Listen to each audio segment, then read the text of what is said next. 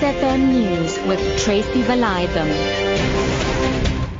Good evening. Cape Town police have arrested 86 people during a large security operation on the station precinct which formed part of the Operation Fiela anti-crime campaign. Police, traffic officials, immigration officials and the National Defence Force participated. Counterfeit goods and substantial amounts of dagga were seized. Of the arrests, 81 are undocumented foreign nationals.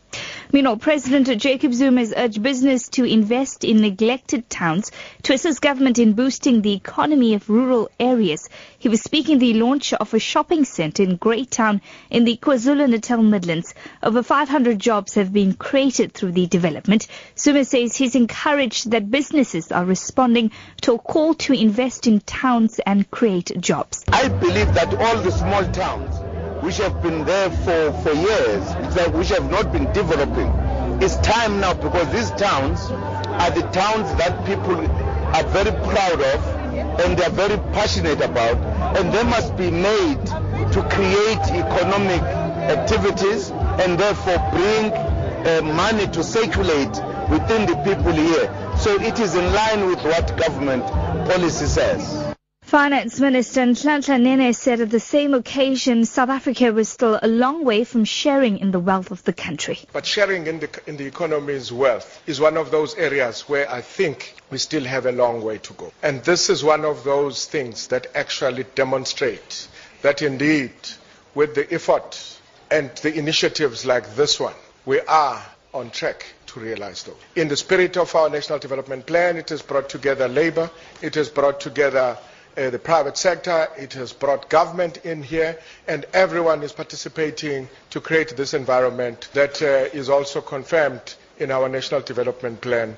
Shifting focus this evening, weekend load shedding has been revived by Eskom. The power utility says controlled blackouts will continue until 10 o'clock tonight. It says there is an increased electricity demand and a shortage of generation capacity. Joburg City Power says none of its customers will be affected. Eskom said earlier this week it would take about 5,000 megawatts from the grid to do necessary maintenance and fix faults at power stations.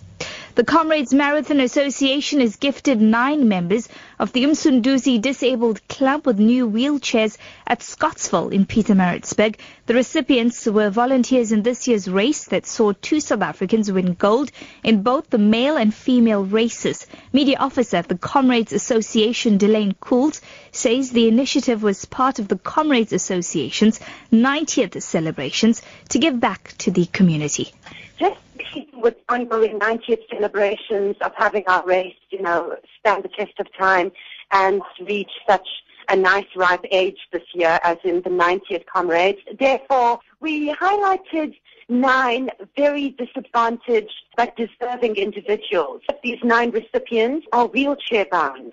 And they tried really for a long time to get wheelchairs sponsored to them, obviously without success until they approached the Comrades Marathon Association. Your top story this hour, Cape Town police have arrested 86 people during a large security operation on the station precinct, which formed part of the Operation Fiela anti-crime campaign. For Lotus FM News, I'm Tracy Valaydham. I'll be back with more news at 7.